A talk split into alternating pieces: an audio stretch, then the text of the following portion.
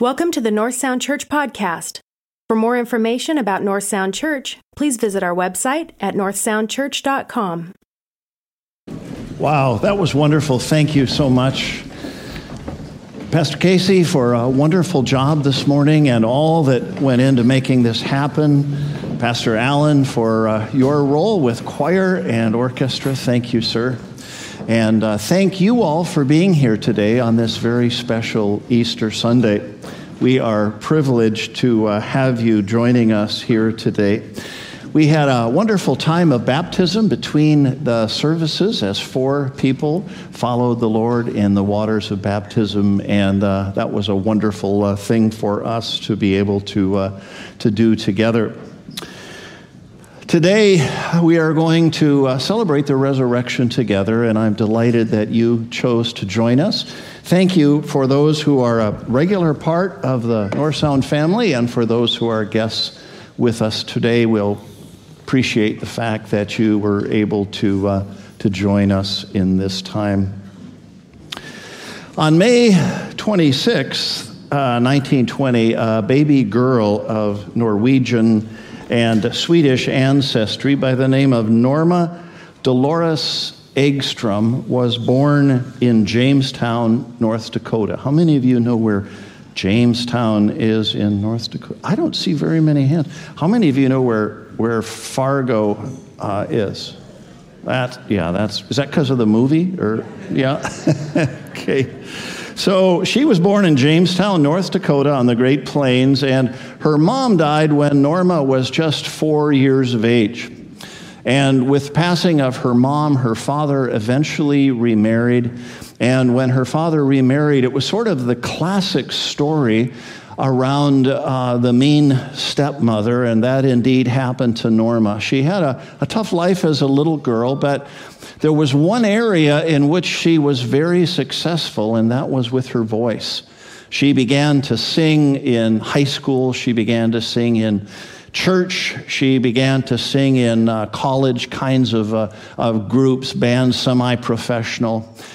And after she graduated, she went to Hollywood to see if she could make it there, but uh, didn't go as well as she had hoped. And so she returned back to, uh, back to the Midwest and uh, she joined the radio station WDAY in Fargo, North Dakota, as a singer on the radio station.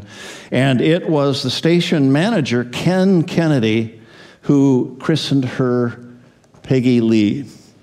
Peggy was successful professionally as a singer and as an actress, but her private life was not so successful.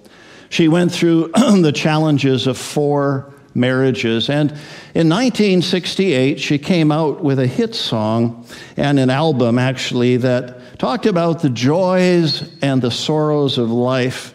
And she found herself asking, Is that all there is?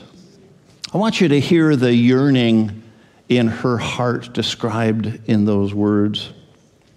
She said, I remember when I was a little girl, our house caught fire. I'll never forget the look on my father's face as he gathered me up, gathered me up in his arms and raced through the burning building out on the pavement. And I stood there shivering in my pajamas and watched the whole world go up in flames. And when it was all over, I said to myself, Is that all there is to a fire? Is that all there is? Is that all there is? If that's all there is, my friends, then let's keep dancing. Let's break out the booze and have a ball if that all, that's all there is. She goes on in the next verse to say, And when I was 12 years old, my daddy took me to the circus, the greatest show on earth. There were clowns and elephants and dancing bears, and a beautiful lady in pink tights flew high above our heads. And as I sat there watching, I had the feeling that something was missing. I don't know what, but when it was all over, I said to myself, Is that all there is to the circus? Is that all there is? Is that all there is? If that's all there is, my friends, then let's keep dancing. Let's break out the booze and have a ball if that's all there is. And then I fell in love with the most wonderful boy in the world. We'd take long walks by the river or just sit for hours gazing into each other's eyes. We were so very much in love. And then one day he went away and I thought I'd die, but I didn't. And when I didn't, I said to myself, Is that all there is to love? Is that all there is? Is that all there is? If that's all there is, my friends, then let's keep. Uh, and she goes to stop at that point and she says, I know what you must be saying to yourselves. If that's the way she feels about it, why doesn't she just end it all? Oh no, not me. I'm not ready for that final disappointment because I know just as well as I'm standing here talking to you that when that final moment comes and I'm breathing my last breath, I'll be saying to myself, Is that all there is? Is that all there is? If that's all there is, my friends, then let's keep dancing. Let's break out the booze and have a ball. If that's all there is. About a week after 9 11 happened, I was working in the Pentagon Family Assistance Center in the Sheraton Hotel in Crystal City, right beside the Pentagon. It had been set aside as a family assistance center so that families could come and have free accommodation. And each day there was a briefing by a general, army general in the morning and in the evening. And during the day, there, were, there was another uh, room set aside in the hotel in order for people to have access to insurance companies, to Alaska Airlines, and to various military people to answer their questions and to be of help to them. On one occasion, the general was asked about remains. And of course, with the 767 going into the building with full fuel tanks, there wasn't much left of their loved ones. So they asked if they could take rubble from the building, and they were not able to do so at that time, but were later able to do so. Shortly after folks were taken down to the Pentagon and stood on a small hill, as you see here in the picture, to be able to see the place where their loved ones passed away. And although the Army general, I don't believe, was ever asked this particular question, I think there is little doubt that on the minds and the hearts of the people who gathered there was the question is that all there is? When life is at its worst, the cry of the human heart is, Is that all there is? But I think you may agree with me that there are times, even when life is great, we ask that question.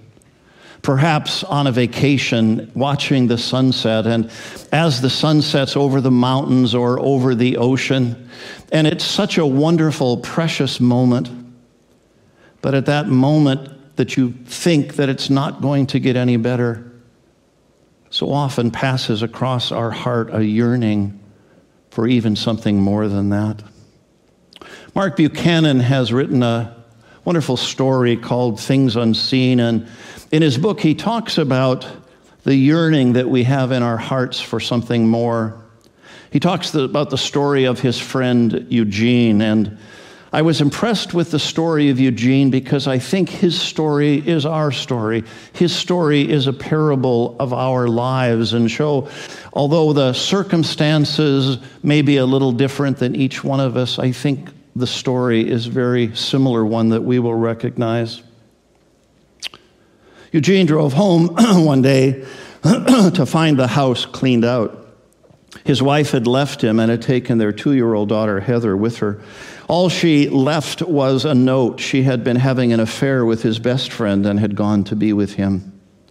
Eugene suffered pain so great that had not the numbness of the shock also come over him, it would have pulled him to pieces. His wife and daughter, along with the man she has stole off with, had vanished, leaving no forwarding address. Every night for months, Eugene drove through the city streets, going to every place he thought they might be. His search was in vain. After each attempt, he would go home to a cold house, desolate, and fall on his knees and weep and beg God. Finally, Eugene found them. His wife refused to come back, and through some legal maneuvers, she was able to get sole custody of their daughter. Heather was only four. The man she had run off with adopted Heather, and they never told her of Eugene's existence. When she was eight, Heather's mother died, and his last link with his daughter snapped. Eugene lost his little girl. On a shelf, Eugene keeps a photograph of Heather and himself taken the day before he last saw her. She is, uh, he is young and sad, and she's a small girl in a red jacket, her hair swept over her face by the wind. She looks puzzled the way children do when they know something is wrong but don't know what it is. In a matter of hours, they would be separated for almost 20 years. Every day for nearly 20 years, Eugene prayed for her. In time, Eugene met a beautiful lady, a mother with two girls who had been through her own Jobian trials. They married and adopted a son. They've had years of good health and financial prosperity. They moved into and renovated a log home with a yard sloping down towards gardens, edged in brilliant azaleas and rhododendrons, and the main windows and deck overlooking an inner harbor where sailboats and sports boats and yachts come in and out. Their marriage is strong. The children and grandchildren now are thriving. They travel to Maui or California or Kentucky for holidays. They have many friends who would do anything for them, and they would do anything for their friends. A few years ago, on Eugene's 50th birthday, Heather came back. She found Eugene and wrote to him, and she came back. She lives hundreds of miles away, but they have extended visits with each other several times a year. She became part of his life, part of his family. Eugene's wife and she are now friends. Heather calls her mom, and often the two of them will stay up late into the night and talk about anything and everything while Eugene, who loves sleep, heads off to bed. Good night, honey, he says to her, and Good night, Dad, she says to him. And the second Christmas after Heather came back, she shyly showed him her credit card. What's this? he asked. Look at the name, she said. She had changed her name, it was the same as his. Like Job, who had so much restored to him, Eugene's life had become good. But there remained a deep vacancy and there was the realization in the midst of joy just how much he had lost. He couldn't tuck Heather into bed, teach her to ride a bicycle, or tell her about God. And now she had little interest in God or in church. In the midst of life as good as it gets, friends, we long for more.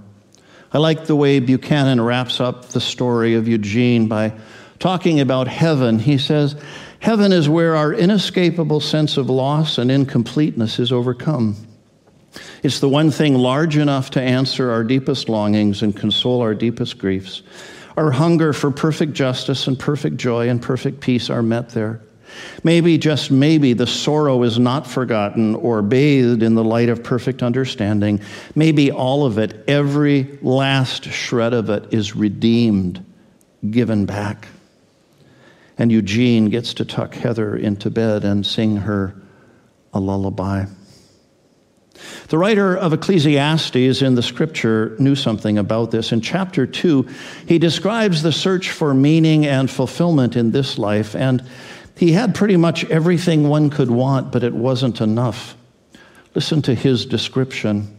He says, Oh, I did great things, built houses, planted vineyards, designed gardens and parks, and planted a variety of fruit trees in them, made pools of water to irrigate the groves of trees. I bought slaves, male and female, who had children, giving me even more slaves. Then I acquired large herds and flocks, larger than any before me in Jerusalem. I piled up silver and gold, loot from kings and kingdoms. I gathered a chorus of singers to entertain me with song, and most exquisite of all pleasures, voluptuous maidens for my bed. Oh, how I prospered. I left all my predecessors in Jerusalem far behind. I left them behind in the dust. What's more, I kept a clear head through it all. Everything I wanted, I took. I never said no to myself. I gave in to every impulse, held back nothing. I sucked the marrow of pleasure out of every task, my reward to myself for a hard day's work. And then I took a good look at everything I'd done. Looked at all the sweat and hard work, but then I looked, I saw nothing but smoke, smoke and spitting in the wind. There was nothing to any of it. Nothing. So he asked himself the question, Is that all there is? And his resounding answer was, No, I have everything, but it's not enough. He yearned for something more. The writer of Ecclesiastes gives us a glint of hope a little bit later when he suggests what this might look like, what something more might look like. He said, He has made everything beautiful in its time. He has also set eternity in the hearts of men. Think about this for a moment. He has set eternity in the hearts of men. What does it mean to have eternity in our hearts, to have heaven set in our hearts? What difference does it make to our lives today? C.S. Lewis made an astute observation about what it means to have eternity in our hearts and what that means as far as heaven is concerned. He said, Creatures are not born with desires unless satisfaction for those desires exists.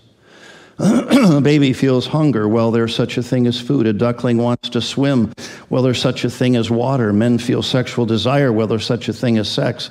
I find in myself no experience which this world can satisfy. If I find in myself no experience in which this world can satisfy, the most probable explanation is that I was made for another world. If none of my earthly pleasures satisfy it, then that does not mean that the universe is a fraud. Earthly pleasures were never meant to satisfy it, but only to arouse it to suggest the real thing. Lewis goes on to say when the real want for heaven is present in us, we do not recognize it. Most people, if they had really learned to look into their own hearts, would know that they do want and want acutely something that cannot be had in this world. There are all sorts of things in this world that can offer to give it to you, but they never quite live up to their promise. is this life all there is? Lewis would say no. The very longing we have is evidence for something more. The experience of this life makes us long for something more, and heaven is where we begin to experience completeness. The book of Revelation is the record of John, who, in his elder years on the Isle of Patmos off Turkey, wrote the book of Revelation talking in places about God's intended future. In chapter 21, he gives a brief description of the kind place heaven will be. He said, I heard a voice thunder from the throne. And look, look, God has moved into the neighborhood, making his home with men and women. They're his people. He's their God. He'll wipe away every tear from their eyes.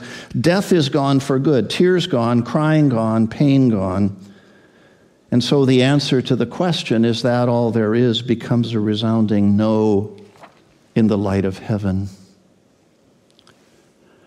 Florence Chadwick in 1952 set out to be the first woman to cross from Catalina Island to the mainland of California.